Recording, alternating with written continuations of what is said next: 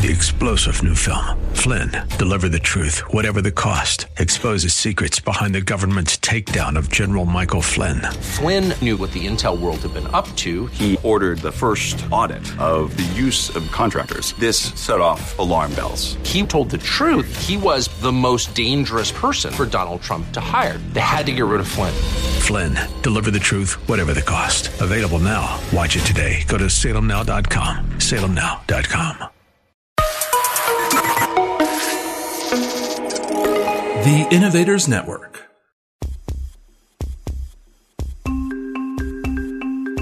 Welcome to the Heart of Innovation 60 minutes that could save life and limb with new breakthrough ideas and innovation changing the healthcare landscape.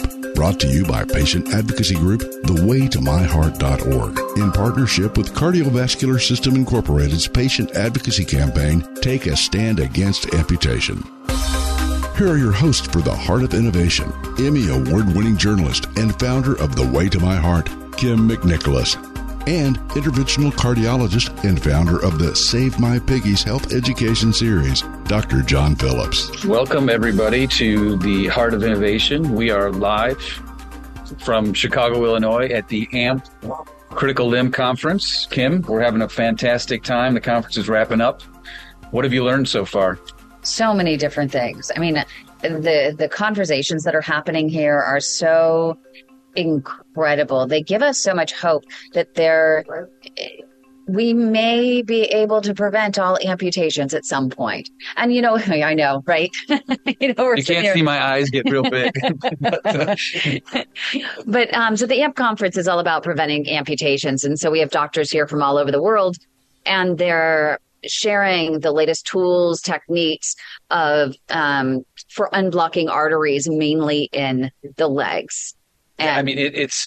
I love coming here. Uh, yesterday, which is Thursday, we did cases that were broadcast. We're always trying to innovate and um, show and teach physicians and, and industry alike as to you know what we're able to do, what we need uh, you know, worked on and fixed innovation because this is part of innovation.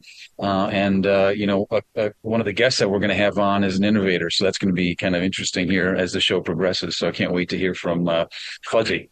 And in fact, uh, they do things that are live here. They actually do cases live. Talk a little bit about that because you did it. And then also, right now, as we speak, we have a live case that's going on where Fuzzy's technology, our guest, we're just going to keep hinting at this, is being used. Yeah. So the live case, uh, the, the premise behind it is we're back in our cath lab. This was in Columbus. Uh, we're kind of mic'd up. They're streaming the video to the conference in the uh, in the ballroom, and folks are able to kind of watch live uh, what we're doing with respect to treating somebody with uh, critical limb ischemia, which is the most advanced stage of peripheral artery disease, which is our you know it's it's those blocked arteries we always it is, about. and it, and these are the sickest of the sick. These folks have a very high mortality rate. Um, worse than most cancers. And so what we're trying to do is not only preserve their limb, but save the piggies, but also preserve their life and, and give them better quality of life. So we get all set up. We do the case and uh, there's panelists that are you know watching what we do they make recommendations we have good banter everybody tries to learn something and uh, hopefully we get a good result and, and are able to teach uh, folks that you know maybe would not have chosen to tackle that blockage, or uh, maybe they see that what some of us do is, is a little bit more complex and say, you know what, maybe I should just send that off to somebody. Because, you know, we talk about how do we get access to our patients who may be in, in more rural areas or are in places such that uh, they don't have folks that can, can do some of the things. So it's important, I think, to, to raise awareness, not only to physicians, but also patients, which is what, you know, your specialty is. You know, what's frustrating though is that, you know, the people who do come here, they learn something, but there is this whole contingency of vascular specialists that are out there that never attend an advanced conference like this. And so I almost feel like sometimes being at a conference like this, we're, we're preaching to the choir and we really need to raise awareness um, to other physicians that are treating peripheral artery disease that there are these advanced options and you can do more to save the leg. Exactly, and and you're right. I mean, it, it, there's kind of a selection bias. People that are coming here want to do this. These cases are challenging. These patients are challenging. Uh, so we have to work on better ways to kind of spread the word, so to speak, Yeah. and disseminate the information. And that's why we do this, right? I mean, it's on iHeartRadio. It's live. Uh, we want to reach as many people as we can. And the other thing that you're fantastic at, and that that we that I try to do as well, is the patient's the advocate. The patient's the quarterback of their care. Right. They need to uh, advocate for themselves, family members, et, et cetera, because you know I hate amputations, and it's oftentimes easier to just remove the limb from a medical standpoint, physician standpoint, than to to spend the time to try to open up the vessel and and really because these folks too oftentimes need multiple procedures. So it's a labor of love, and they are with you for a long time. It's true. I think it's about time we bring in our, our guest, but we have one more thing we got to do first. Dun da da da. It is time for Dr. John Phillips' moment of inspiration. Dr. John Phillips, spectacular vascular moment of inspiration. Well, so this was very impromptu. We're in Chicago. Um, and so I was kind of looking up interesting quotes about Chicago. I love Chicago. I'm from Wisconsin. Great city in the summertime. The air and water shows going on, so you can hear the the Thunderbirds buzzing by us. And so here's a quote from H.L. Mencken. He says, I give you Chicago. It is not London and Harvard. It is not Paris and buttermilk. It is America and every chitling and spare rib. It is alive from snout to tail. Clearly, that pig has all its digits. So that's good. that's Those that's piggies, really right? good. Those piggies have been Gotta saved. save those. pe- And you know what was really funny is during the case, I had um, someone come up to me later and said they thought of me because at the end of your live case, when you were presenting, you said, "Let's see if we saved the piggies." That's right, because that pa- that particular patient um, had lost her first digit and potentially might lose her second. But again, to, to lose a couple digits sucks, but as in the grand scheme of things, if you can preserve the foot and the leg, it's a win. So that I, I guarantee you that patient will not lose any more than that little second digit. So Which is good. you And take that to the bank, you take that to the piggy bank. the piggy banks.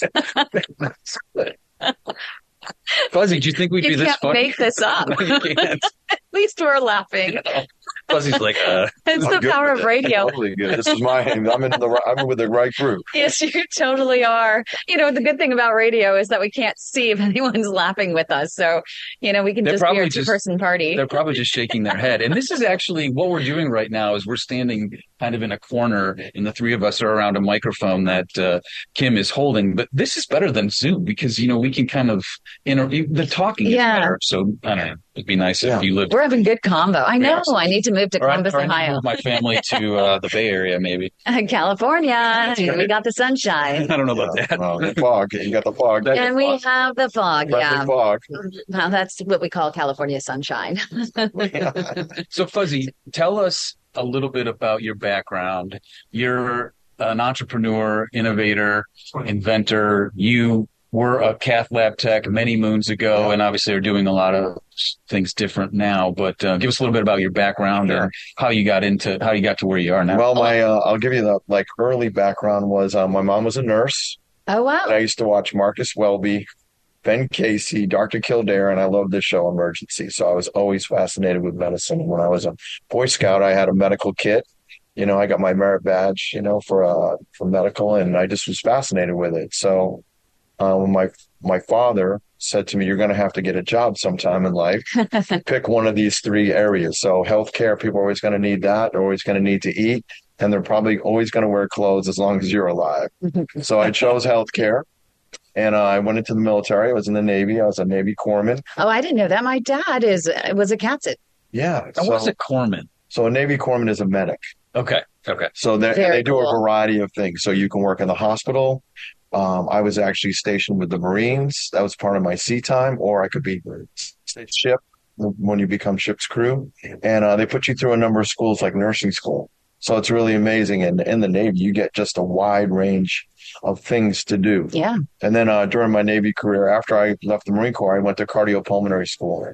And um, so I became a cardiopulmonary person, meaning that I was trained to work in all facets of the cardiology business. So I could do echoes, I could do stress testing, I could do pulmonary function testing, I could work in the heart room, work in the ICU, and work in the cath lab, which is where I really liked. So I was always fascinated with the catheters and the guide wires and stuff. When I got out of the Navy, I actually ran a pediatric cath lab at Children's Hospital in Washington, D.C. Wow. So I spent 13 years there and I worked with kids that had congenital heart disease. We trained about 600 cardiology fellows while I was there, so I got to know a lot of people. That's why I'm somewhat popular in this space, you know. And then uh, during my time uh, at Children's, I used to come up with ideas, you know, because I was problem solving. Because most of the products we had were designed for adults; they weren't designed for children. Mm. So we had like a steamer to shape a catheter, you know, a special shape or uh, you know, we had to make up wires, you know, and stuff like that. So, yeah, it was really interesting. So we were adopting adult technology into children, but that that technology has gotten better. Well, coming up right here on the Heart of Innovation, we're going to hear more from Norm Furbush. I had to say your name finally, but we just know you as Fuzzy. We'll explain that uh, that nickname coming up right here on the Heart of Innovation. So stay with us. Leg health can indicate risk for heart attack, stroke, and amputation. If you have leg pain or cramps while walking, get checked for peripheral artery disease or PAD. PAD is plaque buildup in mainly the leg arteries. Be sure to ask your physician for an ankle brachial index, also called an ABI test, where they use blood pressure cuffs to analyze the blood pressure in your legs. If they discover you have arterial plaque that's limiting blood flow to your feet, medicine and a regimented walking program are frontline treatment. If PAD is in its advanced stages, your physician may schedule a surgical intervention. Minimally invasive tools are available to remove plaque and restore blood flow, including Cardiovascular System's Diamondback 360 atherectomy system, which sands away plaque that is a hard calcium. It's important to discuss all options with your physician, and if told you have no options, get a second opinion. Take a stand against amputation. For more information, go to standagainstamputation.com. That's standagainstamputation.com. Welcome back to the Heart of Innovation. For more on today's topic, go to theheartofinnovation.org. That's theheartofinnovation.org. Once again, here's Emmy Award winning journalist Kym McNicholas and interventional cardiologist Dr. John Phillips.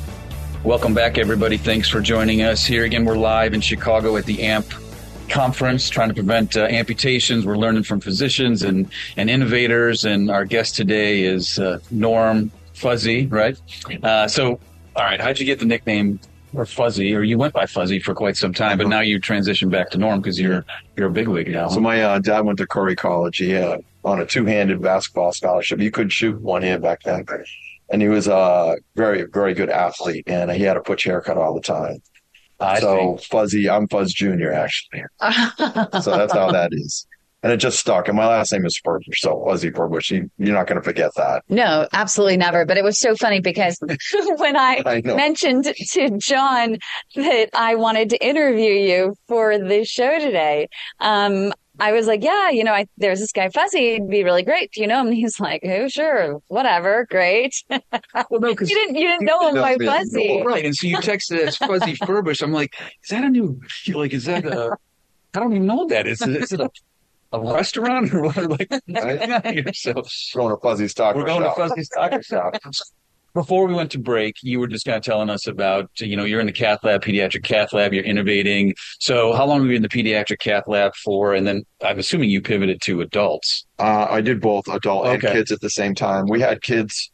So at children's, we had children that were one hour old all the way to like 40 years Oh old. my goodness. So, you know, we did have, general yeah, because they're staged or they have you know issues where you have to you know you have to make measurements and people have shunts and congenital heart disease is really uh, I would say that's more like a science experiment. You know, when we're dealing with uh, the adult world, it's mostly coronaries or arteries or veins and stuff like that. We're not dealing with the structural stuff in the heart. So it was very exciting for me. So I had the adult experience in the Navy, and then I used to work part time over at the Washington Hospital Center. They used to do about hundred hearts a day and then uh, then that's where I, I, met Dr. Laird and you know a number of other people.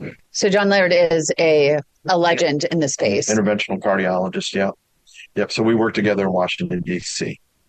Oh, That fantastic. worked- yeah, that worked out. Really How long? well. How long did you work in in the cath lab space as a as a tech for? So 13 at Children's, and then at the Navy was about two years. Okay. You know, with school and everything. So then, at what point did you pivot to I want to start making things? Yeah, so we um I was making stuff in the cath lab, but uh, um I actually uh told a rep about the device that I had and they made it. The company made it. What I didn't get it? any credit for it.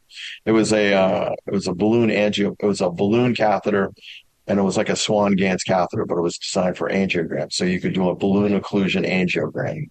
And so the holes were in the front of it instead of behind it. Gotcha. So there was a Mike Berman was a famous cardiologist in Baltimore, and he uh, came up with the idea of the Berman catheter. The holes are behind the balloon, and my catheter was the holes were in front of the balloon. So he got his name on it, but he ended up suing the company, I guess, because they put his name on it without telling. But anyways, you always be careful when you're talking about your products or your ideas. That's what I get. and that that'll be something that we should talk about as the show progresses. Like, what does it take to to have an idea in your head that you think is going to work, but yet to get it actually where someone it's in someone else's There is hands. there is a that's process. a heck of a process. It- You know, it I'm is, kind yeah. of going through that myself. Yeah, because uh, even just getting a patent is very complicated. I mean, just getting one, you know, because the patent office actually doesn't want to give you a patent. how many patents do you have? 15. Fifteen. Yeah. they don't want to give most people, but No, 15 is, tough, but is pretty good. pretty what good. was your first patent? Uh, the first patent actually was a golf invention. Oh, tell us Like about sport? that. Ooh, okay. See, this is the beauty of this show. So, You thought we were going to talk about medicine? No, we're talking. We're about talking so, about uh, golf. golf, actually, the acronym for golf is geometrical oriented linear force. That's the acronym for golf. I didn't Uh, even know it was an acronym. It's not funny. Yeah, that's, yeah. Wait, the actual game? The- Well, golf, yeah. So there's a famous author, a golf coach. He wrote a book on the law- physics of golf, and that's what he called it. His name was uh, Homer Kelley. It's a famous book. Mhm. It's literally on physics, and he used his So wife golf- as his mom. The word golf is an acronym. Well, it's, and I, there's a couple of other ones. Right, exactly. We're gonna, we're going to leave those out. Well, this is going to be Yeah. easy. The okay. the physics one is a good one I like. Yeah, so it's good. But yeah, my first patent was a golf invention and it was a six way adjustable alignment device. So you put it on the ground and you could practice, you know, using it. Oh, so it helped you. Yeah, it wasn't anything like to play golf, but it was for practice. Did you commercialize that? I did not. I did not. I actually went to the top guy in the world, which was David Leadbetter at the time. Yeah. I spent six hours with him in uh, Las Vegas at a golf show, and they uh, it, it was going to cost too much to make. Mm. So, you know, it was going to cost $30 to make it. You were going to sell for 100 and he didn't feel the markets were good enough. And I was a really low handicapper at that time. You know, I was a one handicap. And he said, I think you made this for you because most of the people that need golf instruction need, need to be like a 15 handicap and up. Mm. So, you know, I was making it So you're a good golfer, pretty good. Yeah. I inherited it from my dad. So, and that's kind of nice. yeah. So, okay, so your first patent was was golf. Do you have other random? I mean, we're sitting here talking to you because we care about your impact on healthcare and your innovation there. But now I'm fascinated by what other crazy, strange areas in which you have invented and why you decided to. So I went on a fishing trip and uh, I saw the first mate struggling. They use rubber bands. When you're in saltwater fishing, you have the line wound up. Mhm. And I have this idea. It's a medical idea, but when I went on the fishing trip, the first mate was struggling because the rubber bands were breaking. And I said, I think I've got something for this. So I made a fishing tool. It's called Spin Drive. So people use it on saltwater boats to manage their fishing gear or their lines. And was that commercialized? That's commercialized. Yeah. So, if and that was your first product that was actually commercialized. Uh, no, that No, was that was just a, like a, a spin off.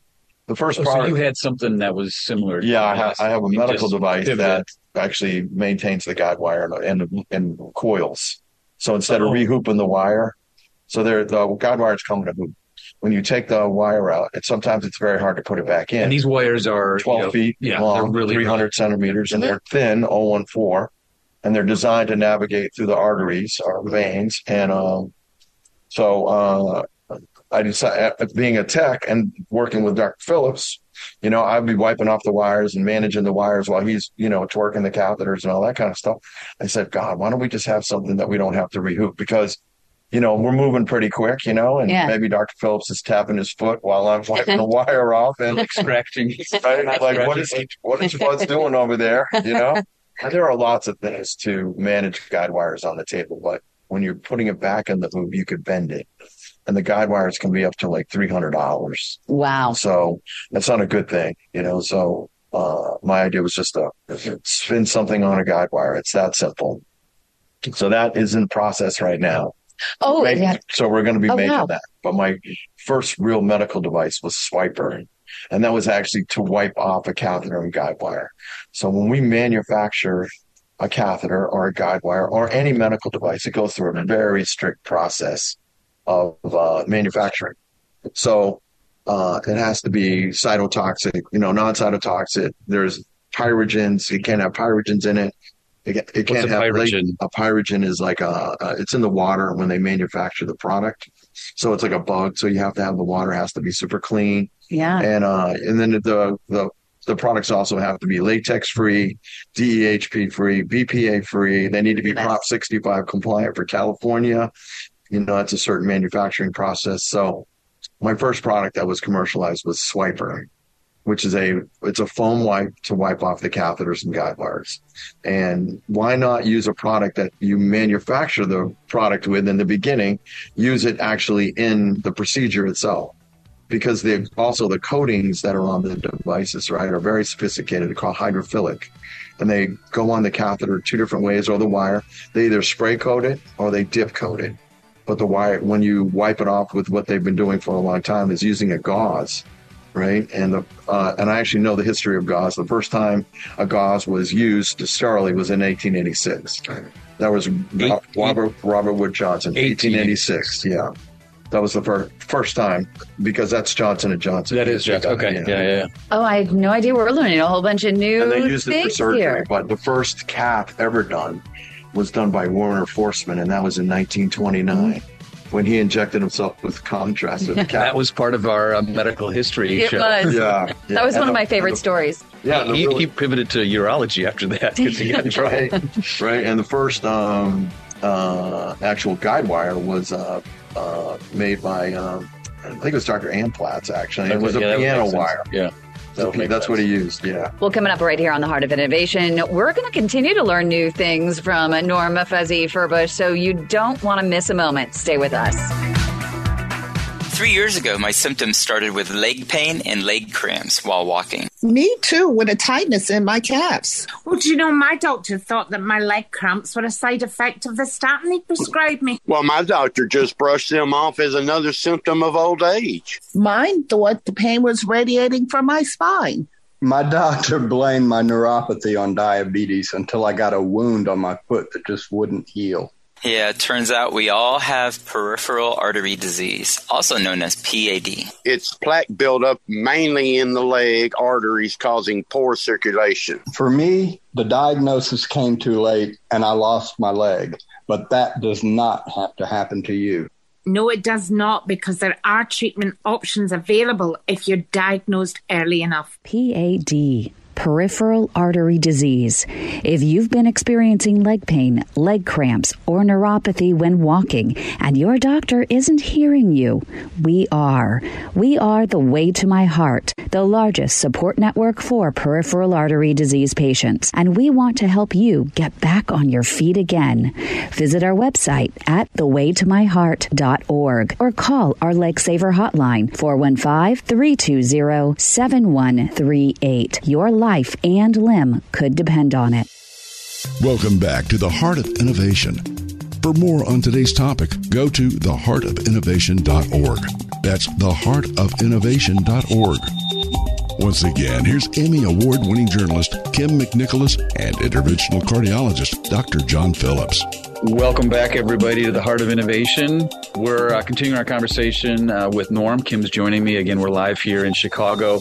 So, Norm, uh, you know, during the break, we were just kind of discussing the whole process of taking an idea that is in your brain that you think is going to work and that everybody thinks is going to work, then all of a sudden now turning into a project that or a product that uh, somebody can use. So, walk us through that.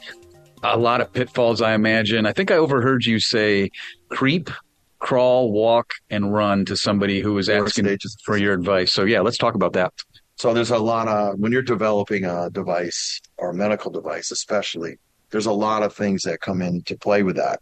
One is uh, you need to create a business, right? So if you let's just go. Let me just step back. I had an idea, and they were actually uh, the three ideas were out of the gate. They were accidental device contamination products, and so what that means is I didn't want if Dr. Phillips spent two hours crossing a lesion and the wire falls off the side of the table, we have to throw the wire away. Right. So we just had two hours of time. That's a lot, right?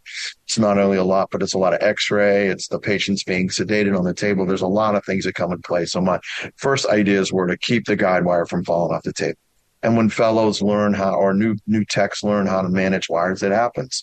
It's not, you know, it's not, uh, it doesn't happen on purpose, but it can happen. So just for our listeners, the wires that we use are very, very thin in diameter, but it is actually the kind of the rate limiting step for us to be successful for the procedure. We have to get a wire across the blockage and over that wire, we can use balloons, stents, these devices that we talk about. So if you can't wire the, the, the blockage, you can't do anything. So these are uh, very important for us. And so to spend all that time doing that procedure, getting through it, and then all of a sudden to have it now contaminated and have to pull it out is really going to tick. Not a pretty it's gonna, situation. It's going to tick off the doctor. it's not going to be good. I know because being in technology, Heads are gonna roll. happens. That happens. That's that's like you. That's a never event. You don't want it to ever happen. Exactly. Exactly. So, uh, so I've had ideas on lots of different things. I have about 50 ideas. It's kind of crazy, but when I was working with uh, the products, I was making my prototypes. Um, and the prototypes are really funny looking when you see them because I saved them all. And uh, like I made my stuff out of Home Depot or Lowe's or Hobby Lobby. You know, I would just go there and find something and manufacture it myself because that's where it starts. So it starts with a post-it note or a thought in your head, a post-it note. You write it down. Then I have graph paper. I did on the graph paper, and then I started making the product just on my own. So, you know, you can, there are prototypers out there that you can go. And now that we have 3D technology, we can do 3D printing, which is really cool. And, uh, so you get CAD drawings and you kind of move it forward. How do you protect that idea in your head? That idea So that the- you had in your head, right? You have to file Well, that's an interesting situation. So when you um when you have the idea, you go on and start doing some market surveillance. Like I would go to Dr. Phillips, right? And I'd say, Hey, do you think this is a good idea? And you're like, plus, I don't think that area is broken. Maybe we don't need to fix that. You know what I mean? Or maybe that person just doesn't get it. You know what I mean? So you start doing your surveillance. Probably you that. go to your friends, right? And then uh, once that happens and you feel like you got something special, then you uh, start working on your patent. So there's a preliminary patent application, and that's um, a PA, and that costs about a thousand dollars, and then somebody has to write it, and then you have protection for a year. So you can start showing it. Now there's obviously an NDA non-disclosure agreement you can have with people. You get that signed, so you have something lawyered up with that.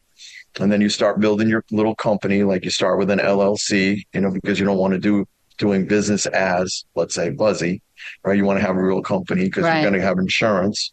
And then you start working on the manufacturing process. So who could manufacture that? Gotcha. It's pretty costly. I mean, right? That that's a lot of money to get, start a product, and It, it, it's a lot. It's pro- I would say just to get it going about a hundred thousand dollars. wow. with with the so the provisional patent gives you kind of that placeholder for your Gives you one year. So One if you year. file that on January first, you have to file a patent by December thirty first of that year. That that's or or it's gone. right. You know, so that's that's an what you learn over that year of what it can do, what it can't do. You're going to learn how to manufacture it, right? That can be part of the patent process, so you can plug it all in. You know, because there's a couple of different kinds of patents, right? Is there is there a key to writing the patents? I I think it's so hard because you can't you can't have everything in there. And, you know everything, you know, including the kitchen sink, right? You have to be very, very careful, be very but very precise. But broad as well, right? I mean, Well, yeah, it can be broad, but the first thing you want to do is if you have the idea, is you pay a patent search uh, attorney, right? It's like 500 bucks and you can have a patent search done within five days and you can see if there's any other intellectual property that's out there. And then you can look at all their stuff and then you say, okay, yeah, we might have something here. We can fit it into this box, you know, and uh, we'll make things happen.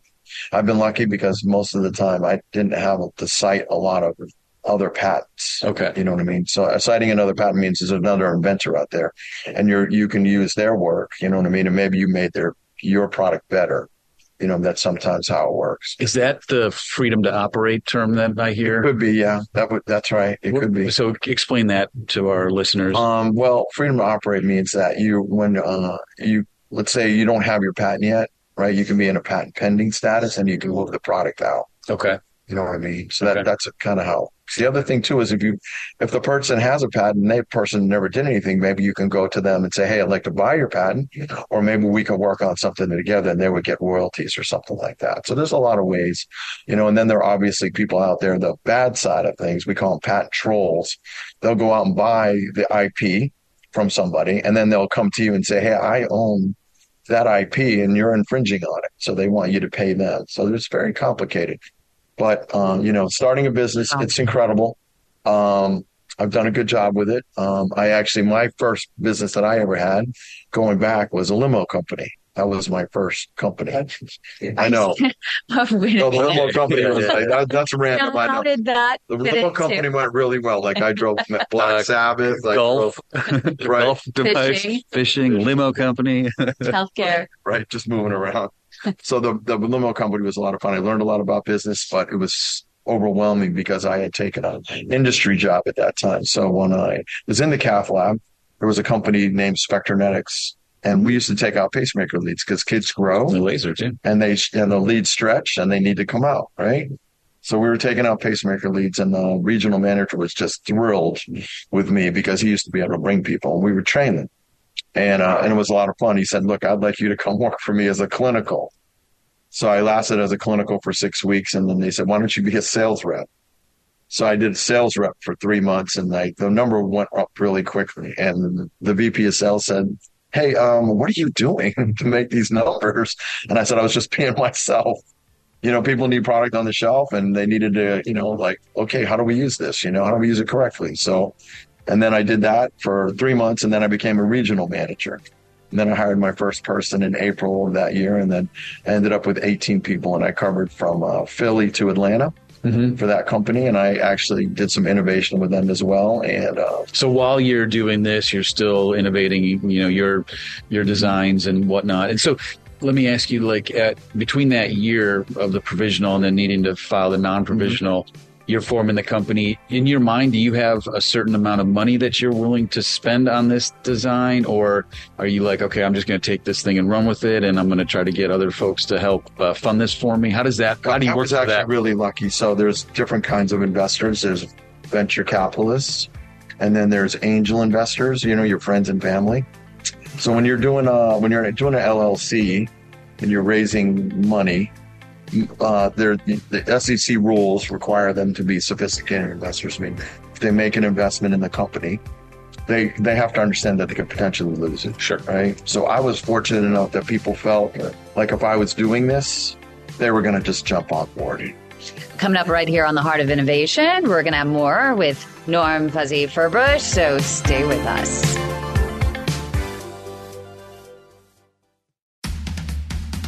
Welcome back to the Heart of Innovation. For more on today's topic, go to theheartofinnovation.org. That's theheartofinnovation.org. Once again, here's Emmy Award winning journalist Kym McNicholas and interventional cardiologist Dr. John Phillips. Welcome back, everybody, to the Heart of Innovation. We're continuing our conversation with Fuzzy, and Kym and I's uh, Kym and I are here live in Chicago. So, Fuzzy, what do you have right now in the medical space that I play in with respect to doing procedures, wires, etc., that doctors are using? And um, after you answer that, then we'll move to what's in the future.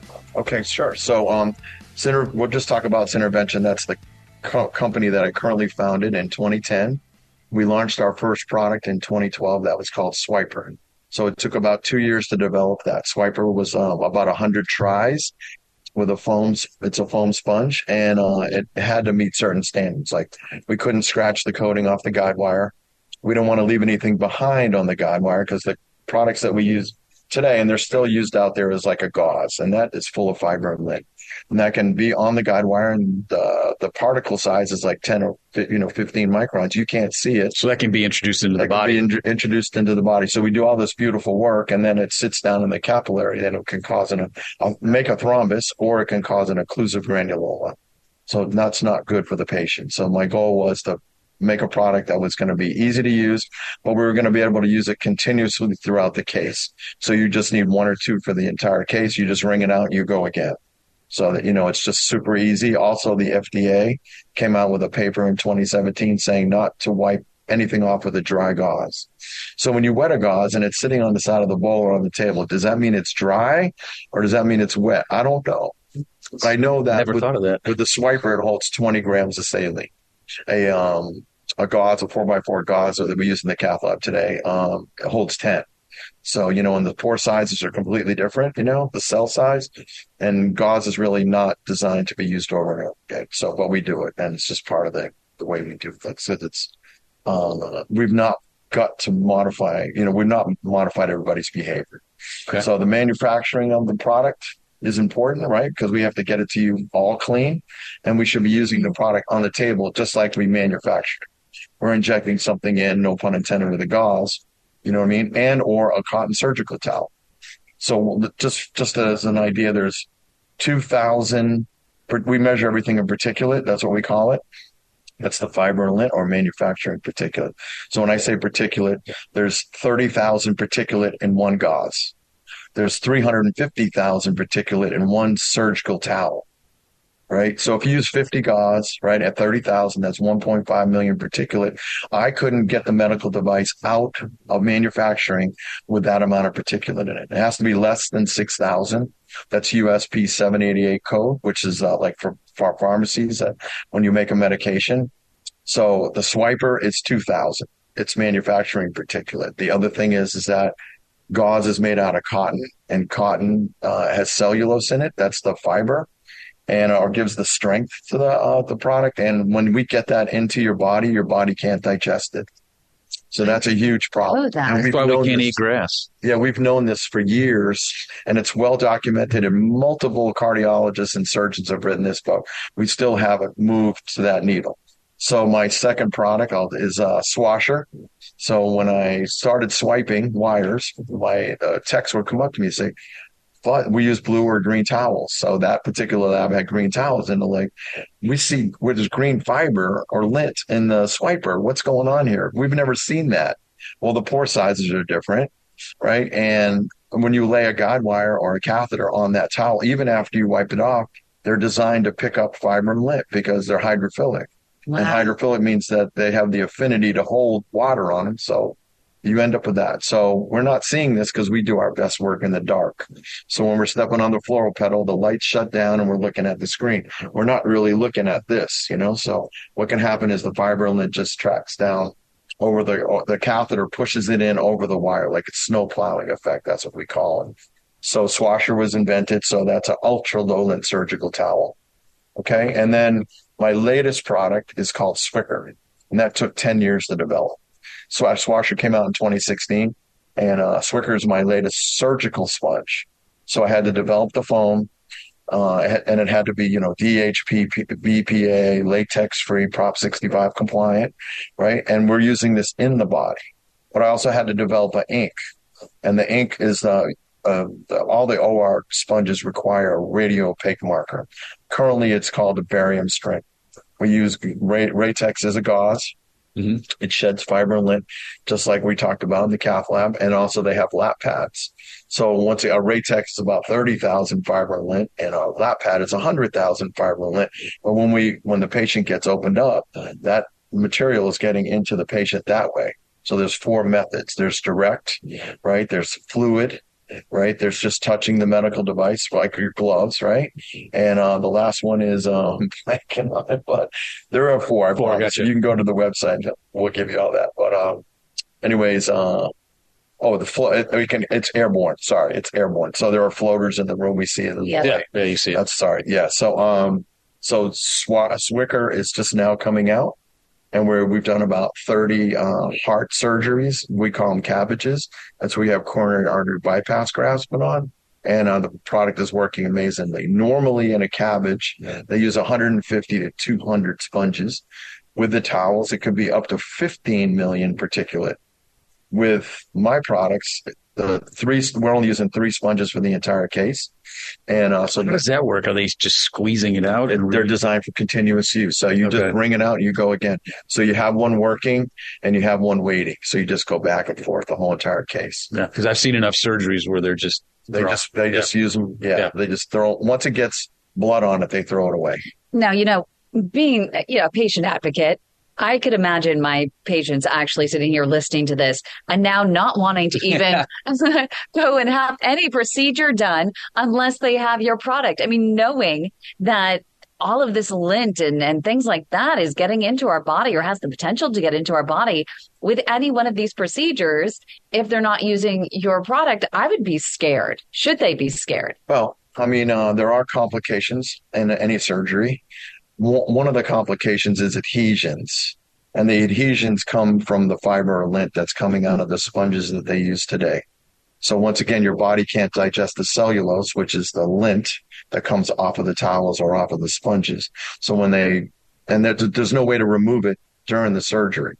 So when they close you back up, your body forms scar tissue, which is the adhesions. So I just authored a paper on it and 60. So there is some scientific is evidence hundreds, to, yeah, hundreds to, of papers to back that. Okay. On, on this subject. And I, my, when I wrote the paper, it's really well referenced, but there's not a lot of new stuff. There's stuff like from 1910, 1930, you know, 60s, 70s, 80s. It kind of works its way up. But, um, so you kind of, oh, go ahead. I have, and I'm not sure if this is an intelligent question. Um, but okay, we we we ask a lot of unintelligent in, questions on this show. when it comes to uh, this, when someone puts in a stent, right, or mm-hmm. you know, with these endovascular procedures, uh, and a bunch of scar tissue builds builds up. Do you think? I know there's probably no data out there, but do you think additional scar tissue could be building because of exactly what you're saying? 100%. I, there actually really? is a doc, I have a well a documented paper that there were two patients and uh, they died from uh, they had stents implanted in their coronaries and they passed away and the stents were removed and they found fiber in the stents. Yeah but I, I, think the the scar tissue that you're speaking of is the the cellular reaction to the right. actual device well, there are two different ones but I'm, that's yeah, what i was wondering we call neointimal hyperplasia yeah, that's so what happens right. is when you stretch the artery or the vein what happens is the smooth muscle cells generate and they try to form scar tissue over that um, device. Right. so the actual when we put a stent in, that's what we can call as a man-made disease because it's iatrogenic. That means man-made, right? We're putting something in the body that's not designed to be there, you know, because you know God didn't design us to, you know, not to be religious, but that's just the way we are, right? Well, we're fixing that, which right. is a good thing. Right. It's not a bad thing, okay? But um, it's man-made, so a lot of these things we cause on our own, you know what I mean? But we're evolving. The tools are getting better, like uh, Dr. Phillips was mentioning earlier one of the reasons why we have these meetings is that the physicians get with industry, they either discuss their ideas or they get turned on to a new idea, right, which exactly. they haven't seen. You know, because um, physicians are working hard all the time. They don't necessarily get to see all the devices. So just one of those things. Just like Swiper is not in every case. We ha- we have it in a lot of hospitals in the United States, and now we have it in the PACS. You know, so people are starting to, you know, get get the idea that this is a good idea to do the, do what I'm doing. But the the Swicker is going to be the big big deal because there's a 150 million surgeries in the U.S. every year. That's a lot. Yeah, indeed. Uh, coming up right here on the Heart of Innovation, we're going to find out what is next for Norm Fuzzy Furbush. So stay with us. Welcome back to the Heart of Innovation. For more on today's topic, go to theheartofinnovation.org. That's theheartofinnovation.org. Once again, here's Emmy Award winning journalist Kym McNicholas and interventional cardiologist Dr. John Phillips. Welcome back, everybody, to the Heart of Innovation. We are finishing up the show with Norm Fuzzy Furbush. So, Fuzzy, what uh, what's next on the agenda for you? Next on the agenda is to actually um, launch the product. We're doing the cabbages now. We're just these. I'm not going to say test cases, but we've already, the product has been tested and it's FDA approved, well registered. So you're basically three products that uh, three i have four but the three products are what i call the trilogy of uh, i call it uh, lowering the count meaning the sponge count and losing the lint. So it's a better mousetrap basically. Correct. okay. Mm-hmm. yeah. I like that. So uh, since there's so many surgeries we we have a really good opportunity to make it happen. So um, swicker is being done. Um, i have actually a company that's interested in distributing it because i just couldn't do it by myself I have been doing it by myself since I started. That was 13 years ago. And, uh, but I have to get somebody that's, you know, way bigger than me. I just can't take it out by myself, you know, so, and it's a lot of fun and it's very rewarding, you know, to be able to do that when I spent 10 years developing this product and I, I saw, uh, physician that's on my. So just tell us a little bit about that. You said 10 years. 10 years. I mean, a lot of us think like, oh, this should take a year. And so the creep, the crawl, walk, Walk, run. run, Yeah. So So, when you- you're you're creeping a product out, you have to understand the manufacturing process of the product. If it takes, if you can only make two in a day, right, and you have 251 work days, let's say, right, you're only going to make 500 of them. It's not, that's not efficient. So, and if you have more than 500 people that want it every day, you you know, it becomes complicated. So you have to go through the process of being able to make the product, or is the product made overseas, and then you need it shipped in, so it comes in on a container because it's super expensive to have FedEx deliver it from another country. You know, so there's all these little things, but creep when you get a product out, you you- may um, the product may just take off and you would go creep run, but you would miss stuff in the middle. So creeping, crawling, walking, running. Because you you know you have to set the expectation. So I wouldn't try to go launch, you know, uh, 500 hospitals because I couldn't keep up with that amount of surgery. Let's launch one at a time, get some good outcomes. You know, people start adopting it, and there's a a lot of surgeries just in one hospital. I mean, I can imagine a Riverside and how big it is, and that's you know that just managing that alone would be huge. Yeah. What sort of resistance have you faced? And how do you handle the resistance? How do you handle the naysayers? You smile. Good, that's a good thing. So we'll we'll go back to building a medical in 90 seconds. okay, so um, the four stages of building a medical device, right? You need um, when I go on sell one. Okay, first of all, the doctor's going to ask me for data. Okay, the next thing it's going to say is, does it? How does it perform? How does it work? The next one they're going to say is, how much does it cost? And the last one is the hardest one because I'm not a psych major, but it's behavior modification. So Dr. Phillips may be doing the same thing Yeah. for the last 20 years. And I walk him to him with this new widget and he looks at me and says, well, Fuzz, I don't think my, this is broken. So why are we fixing it today? Right. So that, that's pretty much in a nutshell, but, um, adoption is important, but you, you have to go in with, uh, the idea that not everybody's going to like your product. What keeps you um, up at night? Um, God, I don't really, I sleep pretty good. I go to bed Oh, early. hey. I go to bed at eight thirty. I, I wake up at five, and five to seven is kind of buzz time. You know, I mean, I can research and I'm looking at stuff, but uh, I, I'm not really staying up. I'm feeling pretty good, and I have the potential to change the standard of care of medicine with this new product. So it's more about the excitement. You don't have, you're not worrying about things because the excitement and, and adrenaline along with that is so great. It's exciting. It really is. It's been a fantastic show. Thanks, Fuzzy. Thank you so much for Thank joining you us. guys. Appreciate it. And Bailey. You've been listening to The Heart of Innovation with Emmy Award winning journalist Kym McNicholas and interventional cardiologist Dr. John Phillips. Our mission is to help patients live a better quality of life through comprehensive education, real time support, and high touch advocacy in partnership with thewaytomyheart.org and take a stand against amputation. Our purpose is to reduce the 1.5 million heart attacks and strokes and nearly 200,000 amputations annually. For more information regarding topics you've heard discussed on today's program, go to theheartofinnovation.org. That's theheartofinnovation.org. The Heart of Innovation is for educational and informational purposes only, and advice and views shared are not a substitute for medical advice from your own supervising physician. Do not act on any information provided in this show without the explicit consent from your own healthcare team. If you think you are having a medical emergency, call your local emergency number or go to the nearest hospital or emergency room.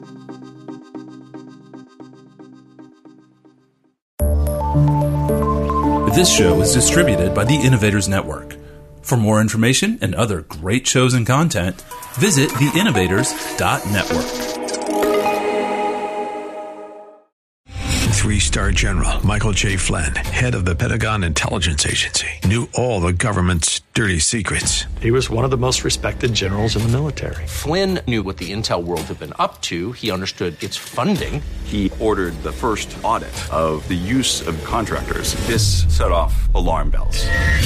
The explosive new documentary, Flynn, Deliver the Truth, Whatever the Cost, and covers the facts behind this scandal. Flynn told the truth. He was the most dangerous person for Donald Trump to hire. I find out the worst enemy that I'm going to face in my life is right here in America. They took my assessment and they wanted me to change it. And I was like, I'm not changing it. They had to get rid of Flynn.